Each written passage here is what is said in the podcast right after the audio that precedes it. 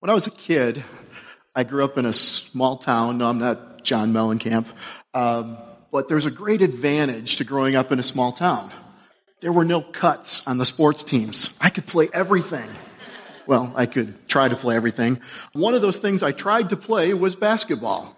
Now, this is 1970s, 1980s real basketball. None of this carry it stuff, three steps, and your salary depends on how many steps you get before you shoot. This was real basketball. Basketball was real, and the shorts were real short. Um, don't Google 1970s and 80s basketball. It's disturbing. But I was the kid in the driveway, you know, three, two, one, eh, and he shoots and he scores at the buzzer, right? That's what our buzzer sounded like, the bird dying on the power line. Eh. So here's me in the driveway. Three, two, one, he shoots. Eh. Oops. Brick. All right. Three, two, one, he shoots. Air ball. Three, two, whoops, drop the ball. I was awful at basketball. It took me several years to figure this out. So about my freshman year of high school, I stopped playing basketball because I stunk. It was, it was not pretty.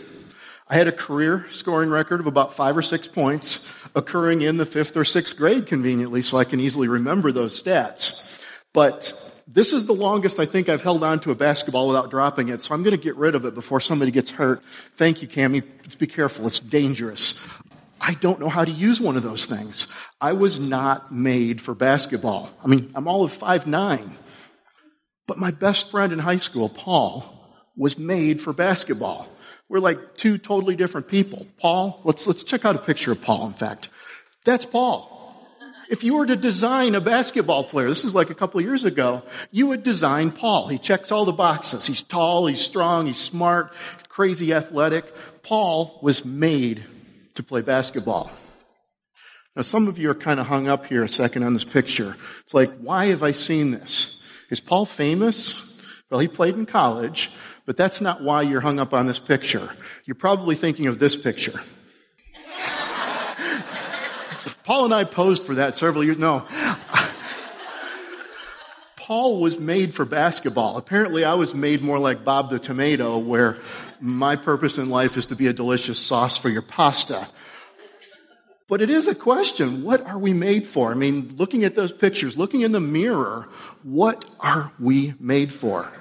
Big question, right? Guest speakers taking on the biggest questions in life. Well, the good news is there's an easy answer. And this whole question of what are we made for is part of the Holy Spirit's role in this. And we're wrapping up a series on the Holy Spirit today called Goosebumps. And I, I love this title because this idea of a spirit is kind of freaky and ghosty and goosebumpy. So today we're going to talk about the Holy Spirit's role in helping us figure out and use exactly what we were made for. So the questions in life, the biggest philosophical question, what is the meaning of life? Or what is the purpose of life? What are we made for? Is something that Jesus actually took on. Jesus was asked, what are we made for? What are we here for? And, I mean, he's Jesus. He's, he's gonna nail it, right? So here's what it says. Um, in Matthew, Jesus replied to this question, you must love the Lord your God with all your heart, with all your soul, and all your mind. This is the first and greatest commandment. First part of why we're here, what we're made for. The second is equally important. Love each other. Love your neighbor as yourself. Love God and love other people. People. Boom, drop the mic. I can't drop a lapel mic because it's hooked to me, but you get the picture. Jesus summarized the biggest question in the world. Love God and love other people. Okay, let's go do it, folks, right? This is easy. No. I mean, Sort of. Love God and love other people. Let's break it down. Love God. Well, okay, I get it. He's God. We can love him. We should love him. I mean, he made us. He gave us this world. He sent his son to die for us. Yeah, I can check that box. I can love other, love God. But this other part, love other people. I mean, have you actually met any other people? Kind of tough, isn't it? I mean, do you know my neighbors? Have you seen that guy I work with? What about the person that cut me off on the way in this morning, even? Loving other people is hard. I get it. Some people are hard to love. But let's flip the coin over also on, you know, this, this being a challenge. Sometimes it's hard to be loving to anyone. How can I possibly have any love left in my life to show other people? How can I love anyone that I can't even trust? What if they're just going to turn on me? Do you know how much I've messed up? I don't even know what love looks like. I can't possibly pull this off. If you're wrestling with this stuff, you know, it's a big goal. Love God and love others. It's like, I just can't get there. I am so glad you're here today. I really am. Because there is an answer to those questions, to those difficulties, to those struggles. This is exactly where the Holy Spirit comes into the picture. It's like, it's like God knew this. God knew that we would struggle, so He gave us help. In fact, He gave us so much help that we have superpowers. You love that. Just the way you say it, superpowers. God gives us a superpower to love Him better and love others better. And it's in the Bible. Really, superpowers are in the Bible. You didn't know that, right? Well, a little bit of a Mark translation today. We're going to go into a part of the Bible in Corinthians. Now, this is an early church. They're just trying to figure out this God stuff. This is shortly after Jesus lived and the church isn't, you know, quite gotten its stride yet. So they have questions. And one of their questions was regarding the special abilities the Spirit gives us. So the letter says, now dear brothers and sisters, regarding your question about the special abilities, superpowers, right? That's how we translate that today. The Spirit gives us, I don't want you to misunderstand this. In other words, this is important. And this whole chapter, 1 Corinthians 12, is all about our superpowers. We're going to hang out there today a little bit. Now, the Holy Spirit gives these to us. This Holy Spirit idea is kind of weird, right? That's goosebumps. Adam has absolutely knocked it out of the park the last couple of weeks. So if you haven't been with us, if you're online right now, press pause, check the time at the bottom. Good. And we're back. Okay, that was amazing, wasn't it? The Holy Spirit is given to us by God when we come into His family to help us. And one of the areas He's going to help us with, we'll talk about today, are these superpowers. Why do we need superpowers? Let's look at verse 7. A spiritual gift, a superpower, is given to each of us so that we can help each other. Remember the commandments love God, love others? What's the best way to love someone? Help them. So we have a superpower for helping people. I love the idea of superpowers. You, guys watch, you know, like the Marvel, Marvel movies and stuff. My, my favorite ones are the origin stories. I love hearing how people get their superpowers. Now, once they've got them, it's like, all right, so I know what they can do. But seeing that discovery is, is so cool. I love the idea of an origin story, getting a superpower. Now, of course, we all are like, we know the best one of all. The absolute best Marvel origin story has to be Captain America, right? If you disagree, you know, take it up with the chat hosts online, but come on, the dude was a hero before he even got his power, right? Okay, a couple of nods, you're my people, the rest of you, go watch it again. I'm right, I know these things. But origin stories are amazing. Origin stories are discovering something. And when you discover it, it's new and it's fresh and it's exciting. And I want that for you today. I want us to kind of write our origin story. Now, maybe God doesn't give you the ability to throw big heavy hammers at bad guys or get big and green when you're mad, but He has something special for each of us. God has something unique, some perfect spiritual gift, some superpower unique to you. And it's amazing when that gift just explodes for the love of God and the love of people around you. So as we start writing an origin story now, let's get kind of practical. Let's find our superpowers today. Let's continue in 1 Corinthians 12 and talk about some of these kinds of superpowers, all right? To one person, the Spirit gives the ability to give wise advice. To another, the same Spirit gives a message of special knowledge.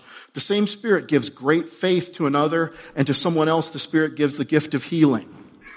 He gives one person the power to perform miracles and another the ability to prophesy. He gives someone else the ability to discern whether a message is from the Spirit of God or from another Spirit. Still another person is given the ability to speak in unknown languages, while another is given the ability to interpret what is being said. Wow, those are a lot of crazy superpowers, right? Well, there's another part of the Bible that has even more. So let's jump over to Romans. Conveniently, it's chapter 12 also. In His grace, God has given us different gifts for doing certain things well. Superpowers. So if God has given you the ability to prophesy, speak out with as much faith as God has given you. If your gift is serving others, serve them well. If you're a teacher, teach well. Really? Okay, I'm a guest speaker. I'm nervous. The two biggest fears in life, literally, according to psychologists, are death and public speaking, and I get that. If you're a teacher, teach well. All right. Um, I, Adam, with his scheduling, must have known this was coming. If your gift is to encourage others, be encouraging. If it's giving, give generously. If God has given you leadership ability, take the responsibility seriously. And if you have a gift for showing kindness to others, do it gladly. Wow. Those are amazing things. Now, looking at those the first time through is a little like, whoa, what's going on? How do I even get my arms around this? Well, remember, there's a word hiding inside here gift. These are gifts. These are things that God gives you the ability to do in an amazing way. Now, little confession. Apparently, I'm slightly dense when it comes to reading. When I used to read this word gift, I would think of this beautiful package with a bow on the top, and you would open it up, and inside it would say encouragement or giving or leadership. It's not that kind of gift that God gives us. This gift, this word gift, is like the word we would use to say someone is gifted. You know, the, the YouTube videos of the four year old girl just tearing up some, you know, magical piece on a piano. We would say, wow, she's gifted. Or the 11 year old doing calculus at a level most engineers don't see till late in college. Wow, he is gifted. The Bible says we are gifted. We have some amazing ability that God gave us to help us love Him and love others really, really well. We are gifted. Each one of us are gifted. God made us this way so we can be in a place where we can absolutely soar and those around us can absolutely be blessed by it. Becoming a follower of Jesus does not mean you're signing up for something miserable the weirdo on the corner that nobody wants to go near when they walk down the sidewalk, or that person knocking on your door that, you know, has something to, to push on you, or being shipped off to a jungle to eat bugs and have intestinal distress all your life. No. Becoming a follower of Jesus is unleashing a superpower that you get. It's awesome. Now, maybe your superpower is resisting intestinal distress, but that's special and that's for you. But this is awesome. This is not about taking a gift and making a YouTube video of how great I am jumping over a building. This is about loving God and loving others. So today, let's unpack your origin story with a little bit of a tool. Um, we're going to take a little bit of a quiz, or we're going to offer it to you. If you're online, there will be a link for it. It's going to be a fun little quiz. And this will kind of get you started into some categories of where God may have gifted you. And it's super cool. Here's an example question. I often act first based on my emotions before logic and thinking. Ooh, do I act or do I think? Okay, I act first on my emotions. Nah. Yeah, maybe sometimes. Mostly true or yes. All right, so it's kind of fun. It doesn't take long. It takes just a couple of minutes. Here's a link for it. You got your phone? Uh, hit the QR code if you'd like. Take a screenshot. We're going to have this in the video description as well. So, you know, hit that video description. You'll find a link there. But this is, is great fun and it's an awesome starting point. So this survey gets you to a big picture view of yourself. And everybody likes to learn about themselves and talk about themselves, right? So one note on the end of it, when you get to the very end, you're going to see a slide something like this. And it says, I'd like to access my spiritual gift results. And it's going to ask for a name and an email. This is from an organization outside the ridge. So um, just we want to be super clear and safe with you guys. If you don't want to give up your email to that organization, totally cool. Put in info at theridge.org. That's okay. Well, you just use ours. That's fine. When you click the get my results button, you'll still see your results on the screen. So it's not like they're hiding or anything else. Just feel free to use ours and get my results. It'll show up on the screen. If you put your name in with the Ridge, we'll email you back and let you know here's what we had for you. So check it out. It's kind of fun. It's super cool to see what a quiz reveals about you. If you do this, I want to ask two favors. Okay? Take the survey. See what, see what you find out. Do me two favors. Number one, ask somebody you know if they agree. And if, if anything else, you can use the tool. Hey, I took this quiz and I don't know if I believe them. Will you tell me? And that way they feel really smart. But see if that gift is affirmed in you. Is it really what other people perceive in you? The other thing would be to tell us. You can email us or text us, and we would love to help you unpack that and maybe explore your superpower in a way that might be just safe and comfortable as a starting point to try it out. I love the fact that we have so many people here at the Ridge using their superpowers. We heard from Drew earlier. We have people all over this campus right now and online right now using their superpower. And it's, it's super, so super cool. Super cool superpower. See how that works? We have gifted nursery workers that love taking care of our children, constantly thinking of ways to better care for our children. We have gifted people that pour their hearts and souls into making our campus look great inside and out. We have an incredible care ministry that just loves to tackle every possible opportunity to show care to those that are struggling. We have gifted group leaders that just deeply know and love the people in their group. We have people watching hours of video, rehearsing, testing, tweaking, dialing in settings to make it amazing morning production, a morning service of music and lights and all the pieces that go into this. We have gifted people that jump at every opportunity to use their gifts. And when you talk to these people, they say a cool thing. They don't say, I have to do this. They say, I get to do this. They say, I love doing this. Get to do this. One of the things I get to do here at the Ridge, and I absolutely love it, is to be part of our live video team. So most mornings you'll see me in the booth behind the multi-view, and I get to work with amazing people, and I get to share these images of what's taking place right here with you and with people all over the world, and that is so awesome. Wow, I'm kind of missing that. Um, tell you what, indulge me for a second. Five, can you give me a head to toe? Ready, five? Take five? Uh, I feel so good. That's what I was made for. Let's go back to three. Ready, three? Take three. Thank you. I love that. It seems like to some people that's not them. And that's okay because God made each one of you uniquely superpowered in a different way. I love getting to use my superpower. But to some people, this is like so way out there. Okay, Mark just changed cameras and loved it. I don't have anything like that in my life. Let me give you a couple of bullets here to hopefully address that. One thing you might be thinking right now is, I don't have a gift. Two words for you. Stop it. See what the Bible says about that. A spiritual gift is given to each of us so that we can help each other. Each of us. Are you one of each of us?